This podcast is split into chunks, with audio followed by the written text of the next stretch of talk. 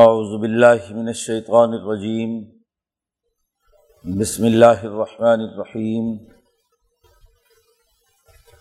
ومن نعمره ننکس فی الخلق افلا یعقلون وما علمناه الشعر وما ينبغي له ان هو الا ذکر وقرآن مبین لیونذر من کان حیم و یحق القول علی الکافرین اولم یرو انا خلقنا لهم مما عملت ایدینا انعاما فهم لها مالکون وزللناها لهم فمنها رکوبهم ومنها یأکلون ولهم فیها منافع ومشارب افلا یشکرون وطخو مندون اللہ علیحت اللہ یون سرون لا یستعون نسرحم وحم لہم جندم محضرون. فلا يحزن کا قولہم. انا نعلم ما یسرون وما يعلنون اولم یر الانسان انا خلقناه من نطفة فإذا هو خصیم مبین. وضرب لنا مثلا ونسی خلقہ قال من يحيي العظام وهي رميم قل يحييها الذي انشأها اول مرة وهو بكل خلق عليم الذي جعل لكم من الشجر الأخضر نارا فإذا أنتم منه توقدون اولی صلی خلق السماوات والارض بقادر على ان يخلق مثلهم؟ بلا وهو الخلاق العلیم انما امره اذا اراد شيئا ان يقول له كن فيكون. فسبحان الذي بيده ملكوت كل شيء وإليه ترجعون. صدق اللہ العظیم یہ صورت یاسین کا آخری رقوع ہے۔ فطرت انسانی کے ابھار کے لیے جس کتاب مقدس قرآن حکیم اور رسول اللہ صلی اللہ علیہ وسلم کی نبوت کا تذکرہ چل رہا ہے، اس کا بھی اختتام مختلف دلائل اور شواہد سے جو دنیا اور آخرت دونوں سے متعلق ہے یہ بات واضح ہو گئی۔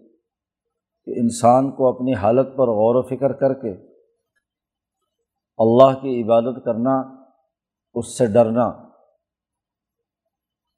اور عدل و انصاف قائم کرنا اور انسانوں پر مال خرچ کرنا، یہ اس کی فطرت کی تکمیل کے لیے ضروری ہے۔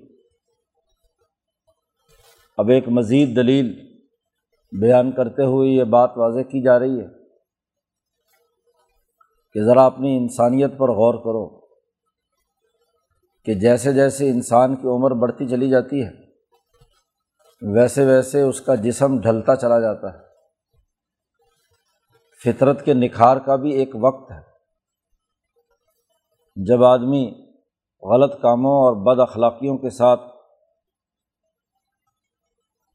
اپنی زندگی کے اوقات گزارتا ہے، تو بد اخلاقیاں جسم میں نالائقیاں جسم اور روح کے اندر پیوست ہوتی چلی جاتی ہیں۔ تو آخری وقت تک اگرچہ توبہ کا دروازہ کھلا ہے، لیکن ایک آدمی جس نے اپنی زندگی کے اعمال فطرت کے اصولوں پر کیے ہیں، اس کی ترقیات اور کامیابی کا کیا ٹھکانا اور جو جتنی بد اعمالیوں اور بد اخلاقیوں میں مبتلا رہے گا، اس کے اثرات ضرور اس کے وجود پر آئیں گے۔ اس لیے اپنے وجود پر غور کرو کہ ومن نعمر ہو ننقص و فلخل ہم جس کو بھی بڑی عمر دیتے ہیں، جو بڑھاپے کی عمر کو پہنچ جاتا ہے، جوانی میں چلا گیا، بچپن میں فوت ہو گیا، اس کا تو معاملہ ختم ہو گیا۔ لیکن جو بھی عقل کے اس مرحلے میں جب عقل کامل ہو جاتی ہے چالیس سال عمر میں جا کر انسان کی جسمانی، ذہنی، عقلی تمام قوتیں درجۂ کمال کو پہنچ جاتی ہیں۔ اور چالیس سال کے بعد پھر ڈھلنا شروع ہو جاتا تھا ساٹھ سال کی عمر کے بعد بڑھاپا شروع ہو گیا۔ تو یہ جو دورانیہ ہے یہ سمجھداری اور عقل کا ہوتا ہے۔ ایسے موقع پر تو زیادہ سمجھداری کی ضرورت ہوتی ہے۔ ویسے بھی انسان جیسے جیسے بوڑھا ہوتا جاتا ہے، اسے اپنے سے زیادہ اپنی اولاد اور نسل کی ترقی، اپنی قوم کی ترقی کی سوچ پیدا ہوتی ہے اگر فطرت نکھری ہوئی ہو۔ ورنہ جیسے جیسے بوڑھا ہوتا جاتا ہے، حضور صلی اللہ علیہ وسلم نے فرمایا کہ یہ انسان عجیب ہے۔ جیسے بوڑھا ہوتا ہے تو اس کی امیدیں بڑی ہو جاتی ہیں۔ طول العمل بہت زیادہ امیدیں، آرزوئیں، خواہشات پالتا ہے۔ اور مال و دولت کی اور دنیا کی چیزوں کی محبت پیدا ہونا شروع ہوتی ہے۔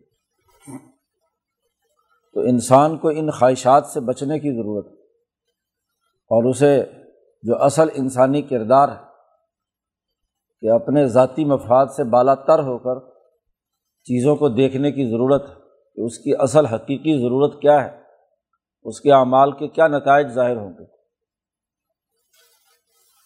تو غور و فکر کرو، جس کو ہم بوڑھا کر دیتے ہیں نقص و فلخل وہ تخلیق کے اندر بالکل الٹا ہو جاتا ہے۔ بچہ تھا، تو ماں باپ سنبھالتے تھے۔ دس، پندرہ، بیس سال، پندرہ سال کم از کم اٹھارہ سال ماں باپ سنبھالتے ہیں۔ انگلی پکڑ کر چلاتے ہیں، گر نہ جائے، کھانا بنا کر دیتے ہیں۔ دیگر ضروریات پوری کرتے ہیں۔ لیکن ساٹھ سال کے بعد معاملہ الٹا ہونا شروع ہو جاتا ہے۔ بس صرف درمیان میں پندرہ بیس سال سے لے کر ساٹھ تک کے دورانیے میں چالیس پچاس سال تمہاری زندگی ہے۔ اس کے بعد پھر تم بچپنے کی طرف واپس جانا شروع ہو جاتے اسی لیے کہتے ہیں پچپن اور بچپن دونوں کیا ہے؟ ایک جیسے ہی ہو جاتے ہیں۔ کہ پچپن سال کا بھی اور بچپن کا بھی کیا ہے؟ برابر ہو گیا۔ اور جیسے جیسے عمر بڑھتی ہے تو جسم ڈھل کر دوبارہ بچے کی طرح اس کو ہاتھ پکڑ کر چلانا پڑتا ہے، کہیں گر نہ جائے، ٹھوکر نہ کھا لے، نظر چلی گئی، دانت چلے گئے، نا، کان سے سننا دیکھ ہاں جی وہ دشوار ہو گیا، کھانا پینا مشکل۔ تو نقص و فلخل تو ذرا اپنی جسم اور اپنے انسانی زندگی پر غور کرو۔ قرآن نے یہ بات کہہ کر بڑھاپے کے اندر انسانی جسم کی ڈھل جانے پر قرآن حکیم نے دعوت دی ہے کہ افلا یا قلون کیا وہ عقل سے کام نہیں لے رہے؟ ان کے پاس اب کتنی زندگی بچ گئی سے؟ تھوڑی سی زندگی ہے، اور کیوں اپنی فطرت کو نکھار کر اللہ کی طرف متوجہ نہیں ہوتے؟ کیوں اپنے نفس کو بالا تر کر کے دوسرے لوگوں پر مال خرچ کرنے کی عادت نہیں بناتے؟ تو اگر عمر بڑھنے کے ساتھ ساتھ جبکہ کام کاج کرنے کی اہلیت اور صلاحیت بھی ختم ہو رہی ہے، تو پھر حرص اور لالچ کا پیدا ہونا، پھر بد اخلاقی کا پیدا ہونا اور کچھ دنوں کے بعد یہاں سے ویسے ہی چلے جانا ہے۔ تو اس سے بڑی بے عقلی اور کیا ہوگی؟ اس لیے کہا، افلا یا قلون چونکہ اس سے پہلے رقوع میں جو دو آخری آیتیں تھیں، کہ لو نشا لتمسنا اعلیٰ آ نہیں ہم چاہیں تو ہم ان کی آنکھیں ختم کر دیں مٹا دیں۔ تو جیسے جیسے بوڑھا ہوتا ہے، آنکھیں کمزور ہوتی اسی طرح کہا، ولو نشاؤ لمسخ نہ ہوں علا مکانتی ہم ہم ان کی شکلوں کو مسخ کر دیں۔ بڑھاپے میں شکل مسخ ہی ہوتی ہے۔ مسخ ہونے کی مختلف شکلیں ہیں۔ ہاں جی۔ کوئی زیادہ جلدی، کوئی زیادہ دیر سے۔ بات تو وہی ہے کہ جو جوانی تھی وہ تو چند عرصے کی آئی اور گزر گئی۔ اس کے بعد تو چہرہ بگڑنا شروع ہو جاتا ہے، جھریاں پڑنا شروع ہو جاتی ہیں۔ اور اگر کوئی نہ کوئی تکلیف یا کوئی فالج والج ہو جائے تو ویسے ہی مسق ہو کر چہرہ ہاں جی بولنے، چلنے، پھرنے سے بھی کیا ہے، آری ہو گیا۔ تو یہ دیکھو، عمر گزرنے کے ساتھ یہ تمام چیزیں ختم ہوتی ہیں۔ تو عقل سے کام لو اور جو فطرت کا صحیح راستہ ہے، اسے اختیار کرو۔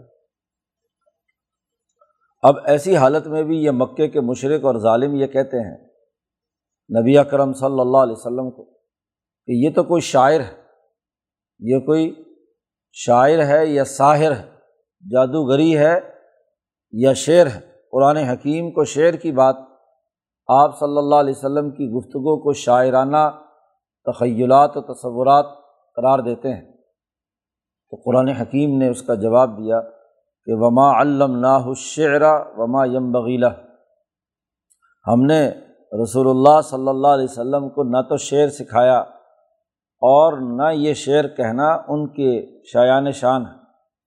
ان کے ساتھ اس کی مناسبت نہیں ہے۔ وما یم بغیلہ ان کے لائق نہیں تھا کہ وہ شعر گوئی کرتے۔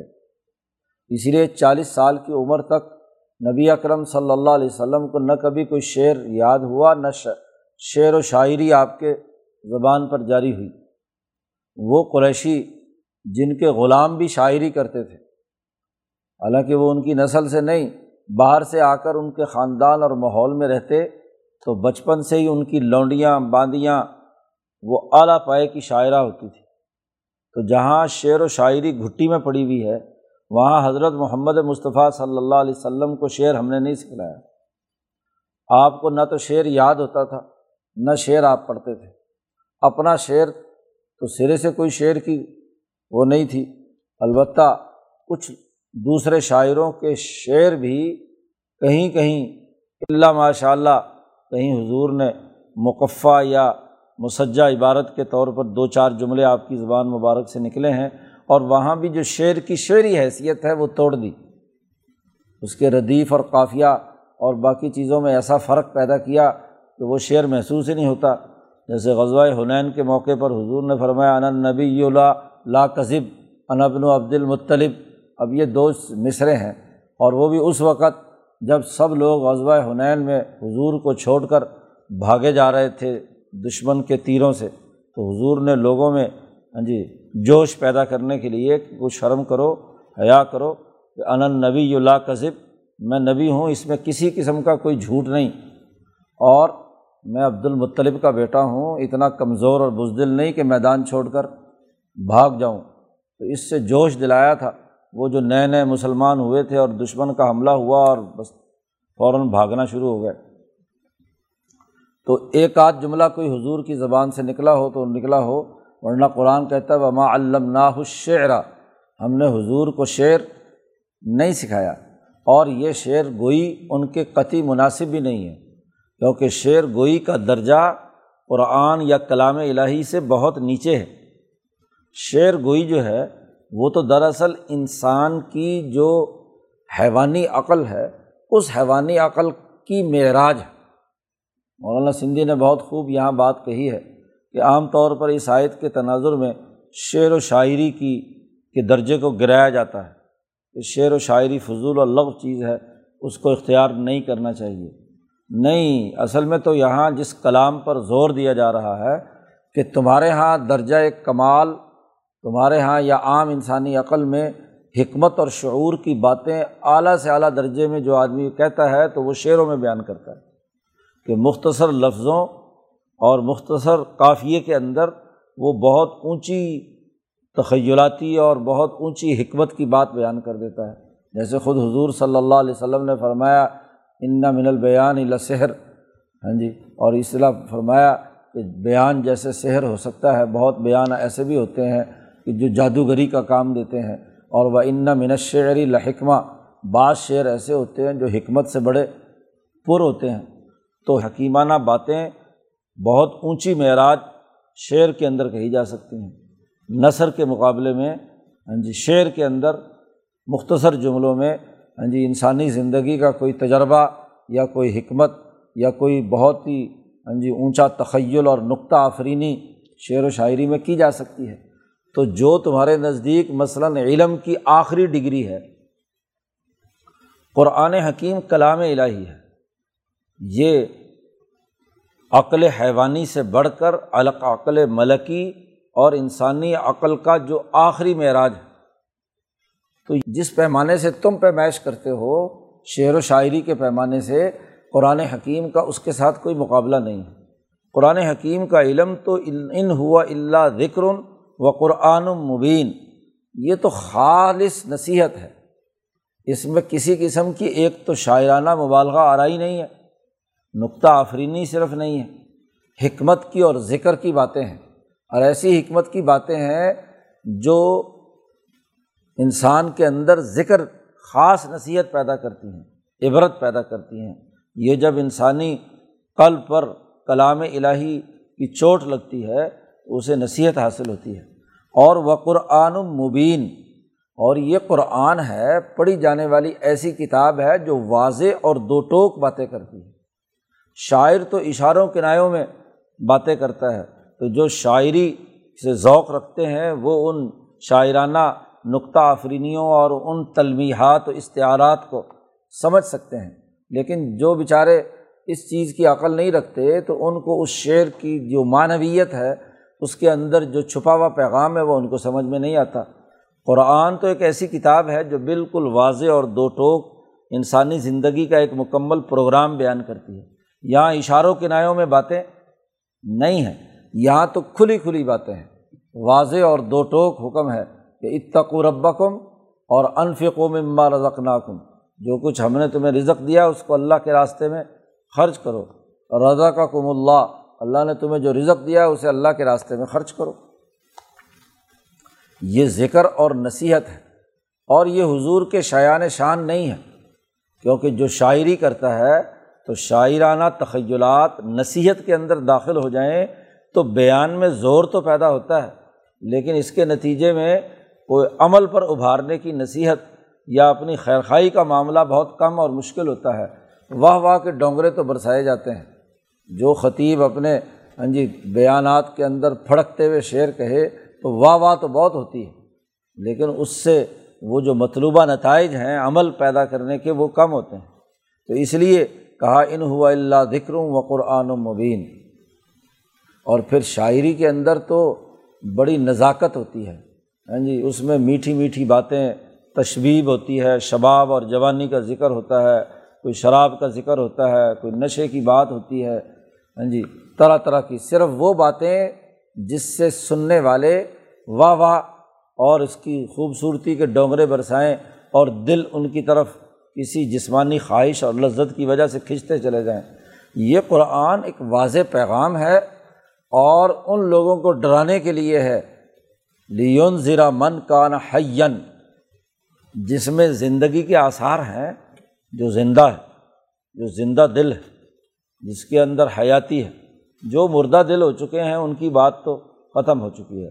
ان کا تذکرہ تو شروع صورت میں آ چکا ہے کہ وہ لوگ جنہوں نے اپنی فطرت اور اپنی استعداد مسق کر لی وہ وہ ہیں جنہوں نے اپنی گردنوں کے اندر توق چڑھا رکھے ہیں، اور ان کے چہرے، ان کے سر جو ہے، اوپر کی طرف اٹھے ہوئے ہیں۔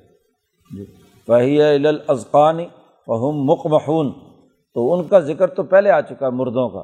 لیکن جو زندگی کے آثار ہیں، جن میں فطرت کی روشنی کسی درجے میں موجود ہے، تو ان کو یہ پیغام ڈرانے کے لیے آیا ہے۔ اور اس میں صرف میٹھی باتیں نہیں ہیں انظار بھی ہے ظلم کے خلاف آواز بلند کی گئی ہے۔ عدل و انصاف قائم کرنے کا حکم دیا گیا ہے۔ اور نہ ماننے والوں کے لیے سزائیں سنائی گئی ہیں۔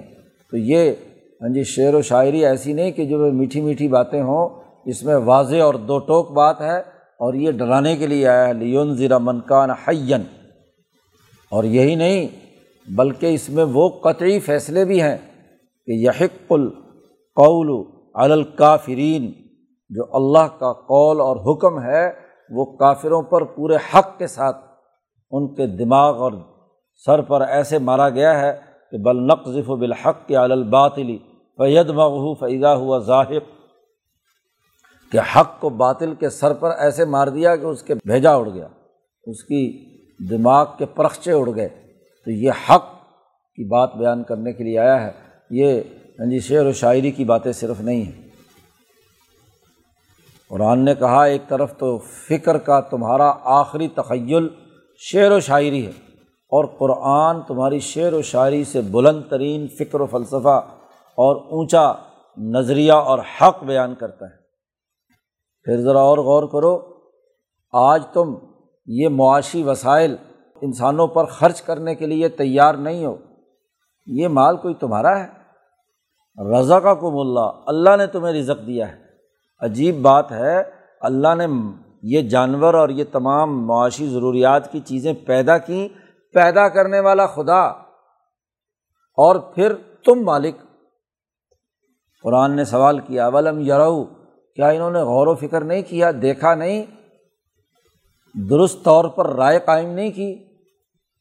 علم یرو، کیا یہ انہوں نے دیکھا نہیں کہ انا خلق نہ لہم مما عاملت ائی دینا ہم نے ان کے لیے یہ جاندار اور چیزیں، یہ کائنات بنائی ہے اور یہ ہم نے اپنے دست قدرت سے بنائی ہے۔ مما عاملت ائی دینا ہمارے ہاتھوں نے انہیں بنایا ہے۔ ہم نے انہیں تخلیق دی ہے۔ جانور ہیں، باقی انعامات ہیں، درخت ہیں، پھل، پھول، جو جس معاشی رزق پر، زمین پر، زر و جواہر پر تم اترا رہے ہو، یہ ہم نے اپنے دست قدرت سے بنایا ہے، اللہ کہتے ہیں۔ انعامن تمہارے لیے چوپائے اپنے ہاتھ سے بنائے۔ باقی چیزیں تو بے جان ہیں۔ ہاں جی تم تو ویسی مورتیاں مورتیاں بنا سکتے ہو، لیکن یہ چلتا پھرتا گائے، بیل، بھینس، اونٹ، جس کی تم سواری کرتے ہو، بکریاں انعامن اب بنائے ہم نے فہم اللہ مالکون تم دعوے کرتے ہو کہ ہمارے ہم اس کے مالک ہیں۔ ہم مالک ہیں، ہم غریبوں پر خرچ کیوں کریں؟ ملکیت کا یہ فرسودہ تصور تمہارے دماغوں میں کہاں سے آ گیا؟ مالک تو اصل میں ہم ہیں۔ اللہ پاک کہتے ہیں، ہم نے بنایا تو ہم مالک ہیں۔ جو خالق ہوتا ہے، وہ مالک بھی ہوتا ہے۔ تو جب ہم نے اسے خلقنا پیدا کیا ہے تو مالک بھی ہم ہیں۔ لیکن عجیب ہے، تم غور و فکر کرو، بنایا ہم نے اور ملکیت کا دعویٰ تمہارا۔ اور ملکیت بھی ایسی کہ جی ہم غریبوں پر خرچ نہیں کریں۔ انت علم و ملّ یشا اللہ عطامہ ہو کہتے ہیں کہ ہم اس کے مالک ہیں اور ہم کیا ان غریبوں پر خرچ کریں جن کو اللہ چاہتا تو خود کھلا دیتا۔ تو بھائی، اللہ نے انہیں پیدا کیا ہے۔ اور جب پیدا کیا ہے تو وہ اس کا مالک ہو گیا۔ جب اللہ مالک ہے تو اب اللہ تمہیں حکم دے رہا ہے نا۔ انفقو مما رضا کا کم اللہ۔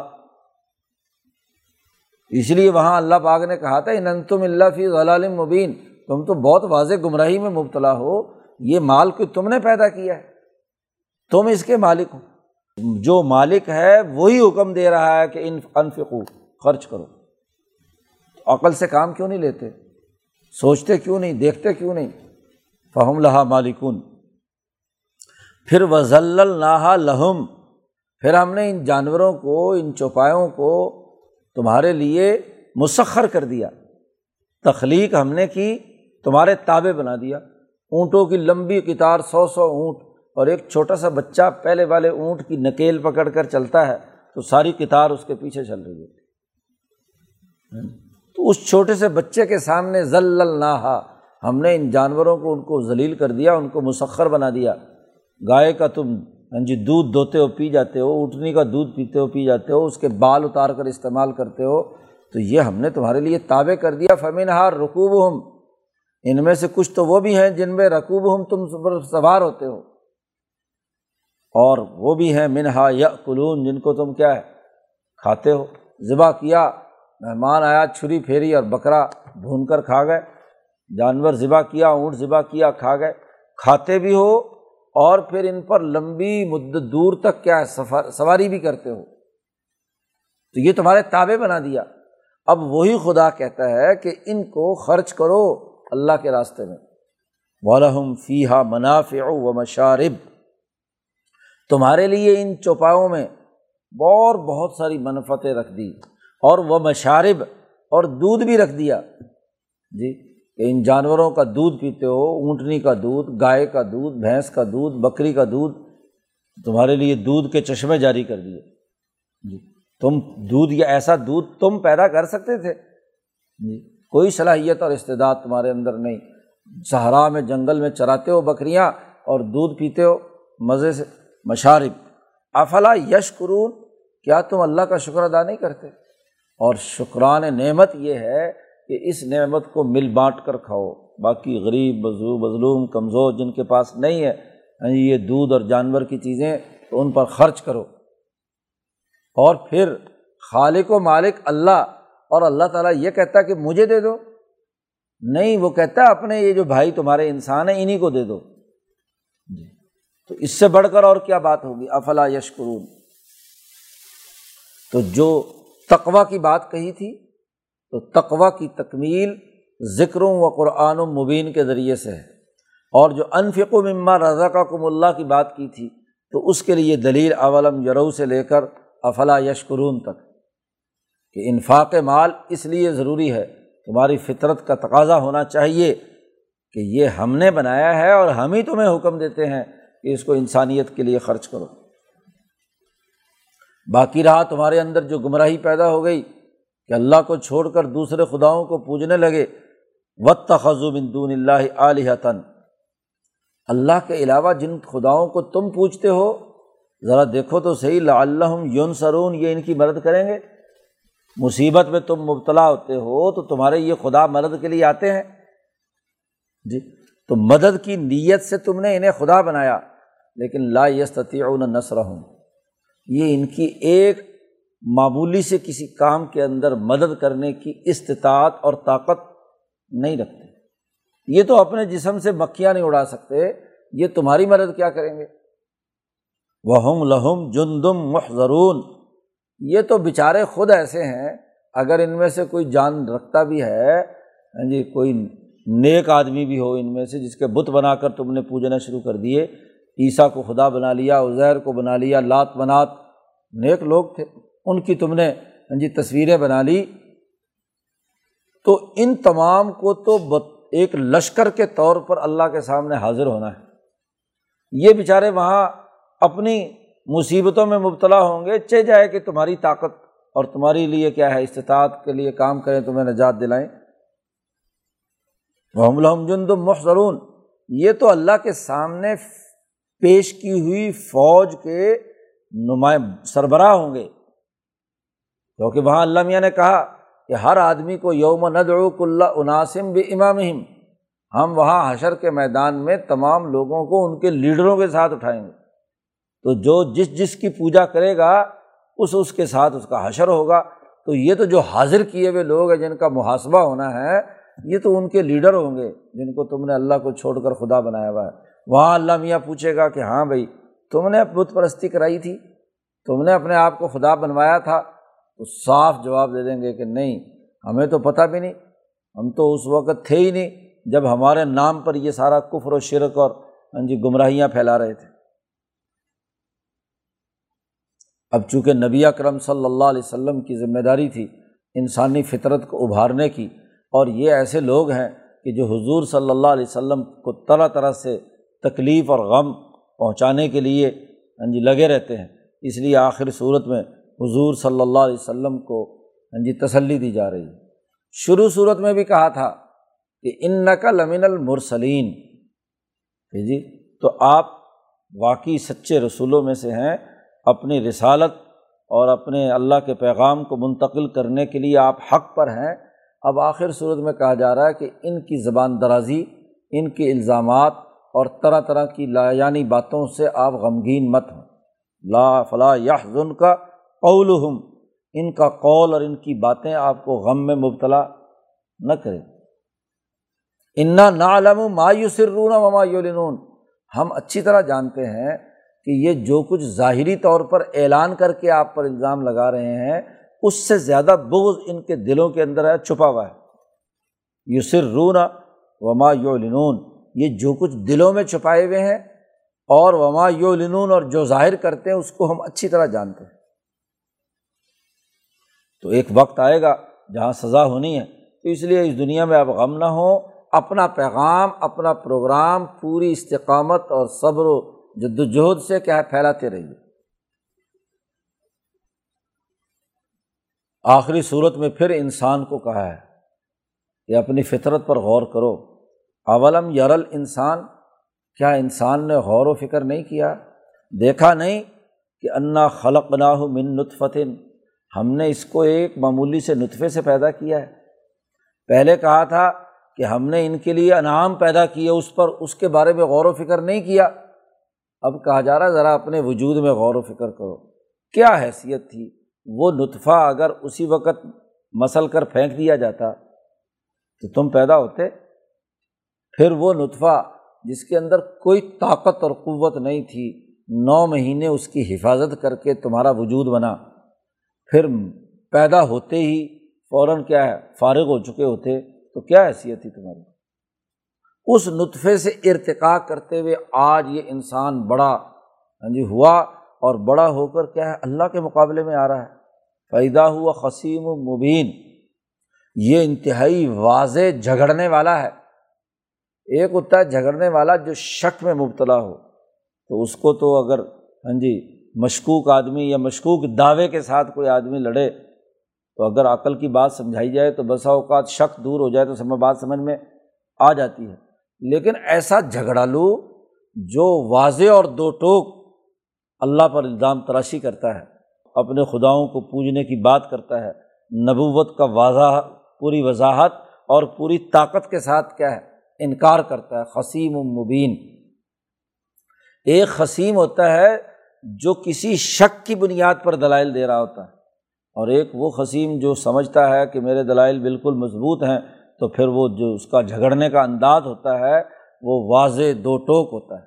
تو یہ دلائل کچھ نہیں، لیکن جھگڑ ایسے رہا ہے، اچھل اچھل کر ایسے پڑ رہا ہے کہ جناب یہ اپنے انسانی جامع کے دائرے سے بھی باہر ہے۔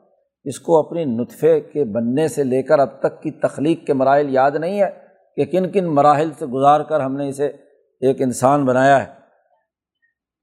عجیب بات ہے، اس نطفے سے ہم نے اسے پیدا کیا۔ اور اب ہمارے بارے میں ہی یہ الٹی سیدھی مثالیں دیتا ہے۔ وزار ابلانا مثلاً و نسیح خلقہ ہمارے بارے میں بھی الٹی سیدھی مثالیں دیتا ہے۔ خدا کے بارے میں ہاں جی زبان درازی کرتا ہے۔ تمصیلات ایسی بیان کرتا ہے جو خدا کے شایان شان نہیں اور جھگڑتا ہے۔ اور وہ نسیح خلقہ اور اپنی پیدائش اور اپنا ہاں جی بڑا ہونا اور یہ نطفے سے بننا اپنی تخلیق کو بھول چکا ہے۔ کہ یہ کن کن مراحل سے گزرا تھا ہم نے اسے محفوظ رکھا۔ وہاں تو نہ ماں کام دیتی، نہ باپ، جہاں ہم نے اس کی حفاظت کی۔ اگر ہم حفاظت نہ کرتے تو یہ تو کیا ہے؟ وجود میں نہیں آنا تھا۔ تو اپنی تخلیق کو بھول گیا اور وزر رب اللہ ہمارے لیے طرح طرح کی مثالیں ہم پر فٹ بٹھاتا ہے۔ اور کیا کہتا ہے؟ کہتا ہے میں الزام وحی رمیم، کون ہے جو بوسیدہ ہڈیوں کو زندہ کر سکتا ہو؟ کون ہے؟ اس کی تو ہڈی بھی نہیں بنی تھی، ہڈی بنائی ہم نے۔ اس کے اوپر گوشت چڑھایا ہم نے۔ ایک دفعہ بالکل ہڈی نہ ہو تو بنانا مشکل، اور بنی ہوئی ہڈی اگر بوسیدہ ہو جائے تو کیا ان ہڈیوں کو جمع کر کے دوبارہ بندہ بنانا؟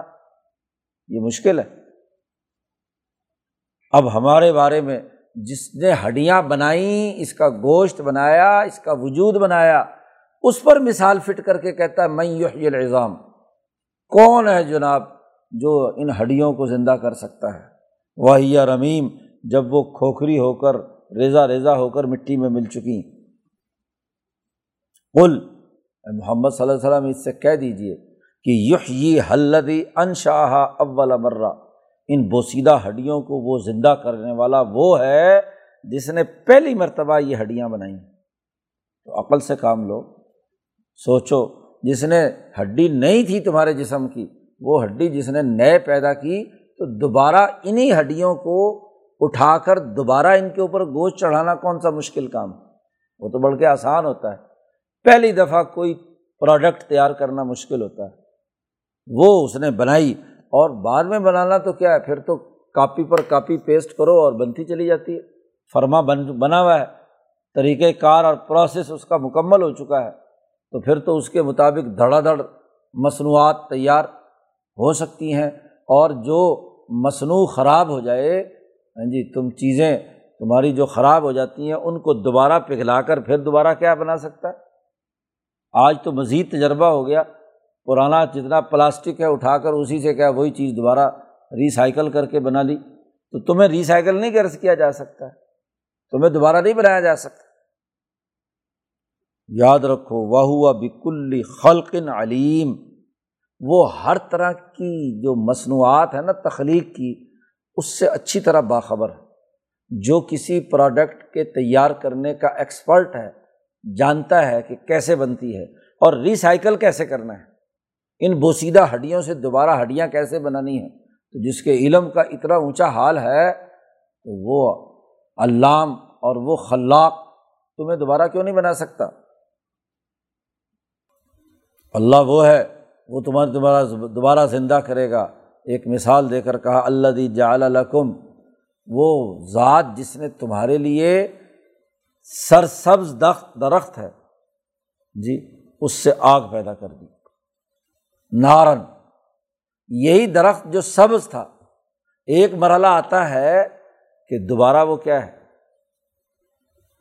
خشک لکڑی اس کو آگ پکڑتی ہے۔ تر لکڑی کو تو آگ نہیں پکڑتی۔ اور ہاں جی جو خشک لکڑی اس کو آگ، اور وہی آگ اور راکھ۔ جی تمہارے لیے کھاد کا کام کرتی ہے، دوبارہ درخت پیدا ہو جاتے ہیں۔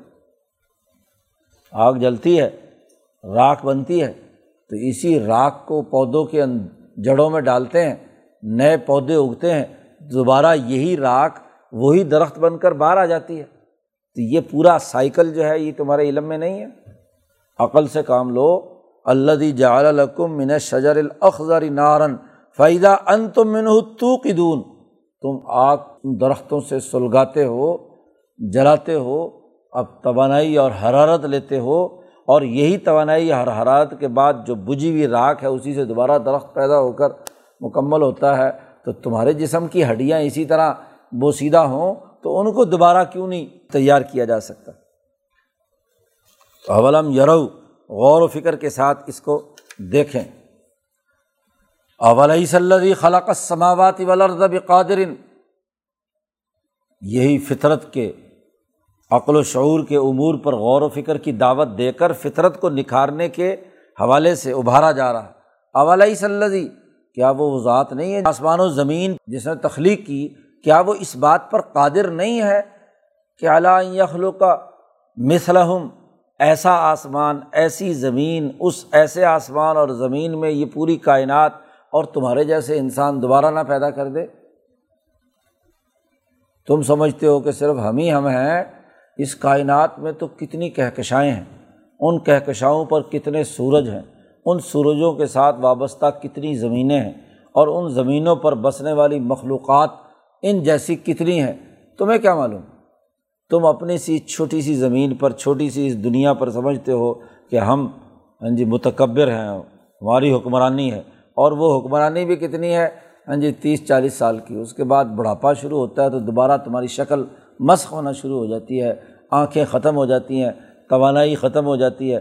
اس کی بنیاد پر تم اس خدا سے ٹکر لے رہے ہو جو مثلا ہم اس جیسی کتنی ہی کائناتیں کتنے ہی آسمان اور کتنے ہی زمینیں اور کتنی ہی مخلوقات پیدا کر سکتا ہے۔ تو تم نے ایک محدود دنیا کی بات شروع کی ہے۔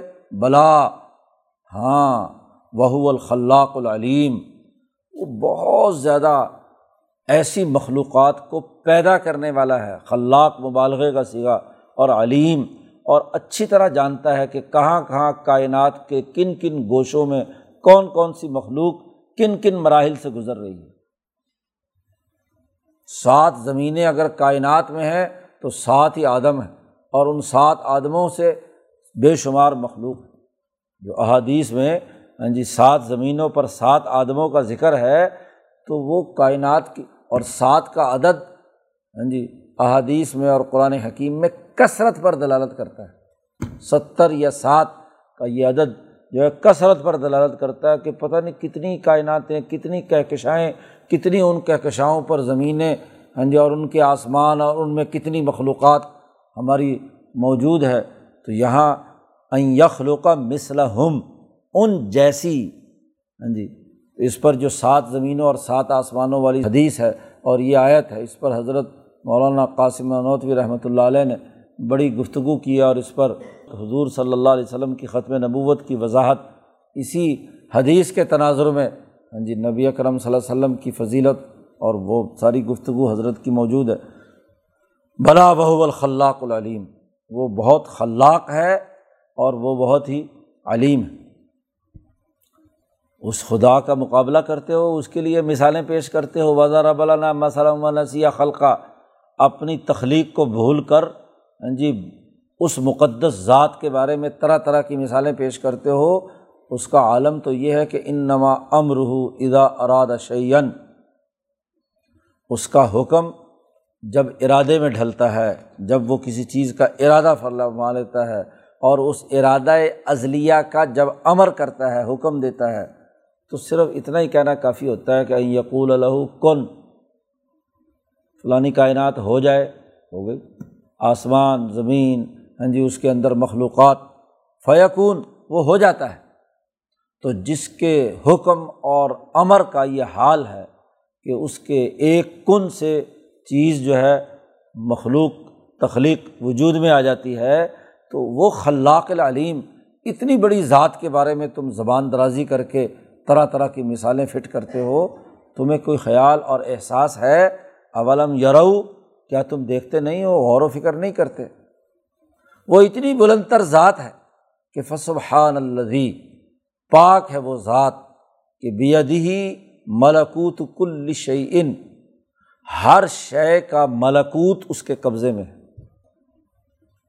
ایک ہر چیز کا ناسوت ہے اور ایک اس کا ملکوت ہے، ایک اس کا ظاہری جسم ہے۔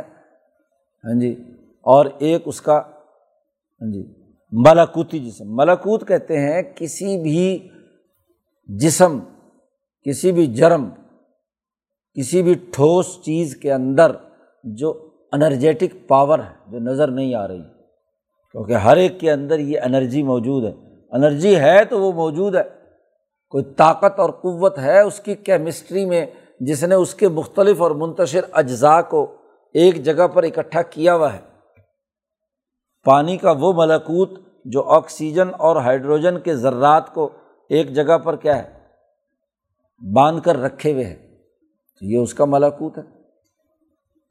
انسان کی روح جو اس کی پورے جسم کے تمام اعضاء کو کیا ہے، کنٹرول کیے ہوئے ہے، تو ہر چیز کا ایک ملکوت ہے۔ اس کا ایک ڈائنامک سسٹم ہے۔ تو وہ ہر چیز کا جو ملکوتی نظام ہے، وہ اس پاک ذات کے قبضۂ قدرت کے اندر ہے۔ اسی میں اس کی جان ہے۔ جی وہ جان اس کے قبضے میں ہے۔ اس لیے جس کے بارے میں جو حکم دے فوراً وہ ہو جاتا ہے۔ اور وہ الہی ترجعون، اور اسی ذات کی طرف تمہیں لوٹ کر واپس جانا ہے۔ یہ نہیں ہے کہ یہ دنیا کی پچاس ساٹھ سال کی زندگی میں رہ کر تم دنیا کے یہ کام کرو تو بس تم ہی سب کچھ ہو۔ تمہیں تو واپس اسی کے دربار میں حاضر ہونا ہے۔ تو کیوں اپنی فطرت کے ان تقاضوں کو جو عبادت الہی اور خدمت انسانی، انفاق مال سے عبارت ہے، کیوں اس کو اختیار نہیں کرتے؟ تو قرآن حکیم نے پورے دلائل سے یہ بات واضح کر دی۔ عالم امر بھی اس کے قبضے میں ہے اور عالم خلق بھی۔ اللہ الخلق والامر، اللہ نے کہا۔ تو پیچھے خلق کا ذکر تھا۔ اولئی صلی خلق السماوات والارض کا۔ اور انما امر میں امر کا ذکر ہے۔ تو دونوں اس کے قبضے میں ہیں۔ عالم امر بھی اور عالم خلق بھی۔ عالم روح بھی۔ یا سلونہ کا انر روح میں روح، امر ربی۔ روح جو ہے وہ امر ربی ہے، وہ ملاکوتی نظام کا حصہ ہے، تو وہ بھی اس کے قبضۂ قدرت میں ہے، تخلیق بھی اس کے قبضۂ قدرت میں ہے، تو پھر بمالی اللہ آبد الدی فتح و الہی ترجاؤن ہاں جی تو یہ اس جس نے مجھے پیدا کیا ہے، کیوں نہ میں اس کی عبادت کروں، اس کی غلامی اختیار کروں، اس کے احکامات کی پاسداری اور پابندی کروں۔ تو پورے دلائل کے ساتھ اس صورت میں بتلا دیا کہ یہ پیغام حق اور یہ نبی کی گفتگو یہ تمہاری فطرت کو نکھارنے اور متنوع کرنے کے لیے ہے۔ اس لیے اس پر متنوع ہو کر اپنے اعمال و افعال اور اپنے ہاں جی افکار و نظریات درست کرو اور اللہ نے جن باتوں کا حکم دیا ہے ان پر عمل کرو۔ اللہ تعالیٰ قرآن حکیم کو سمجھنے اور اس پر عمل کرنے کی توفیق عطا فرمائے۔ اللہ۔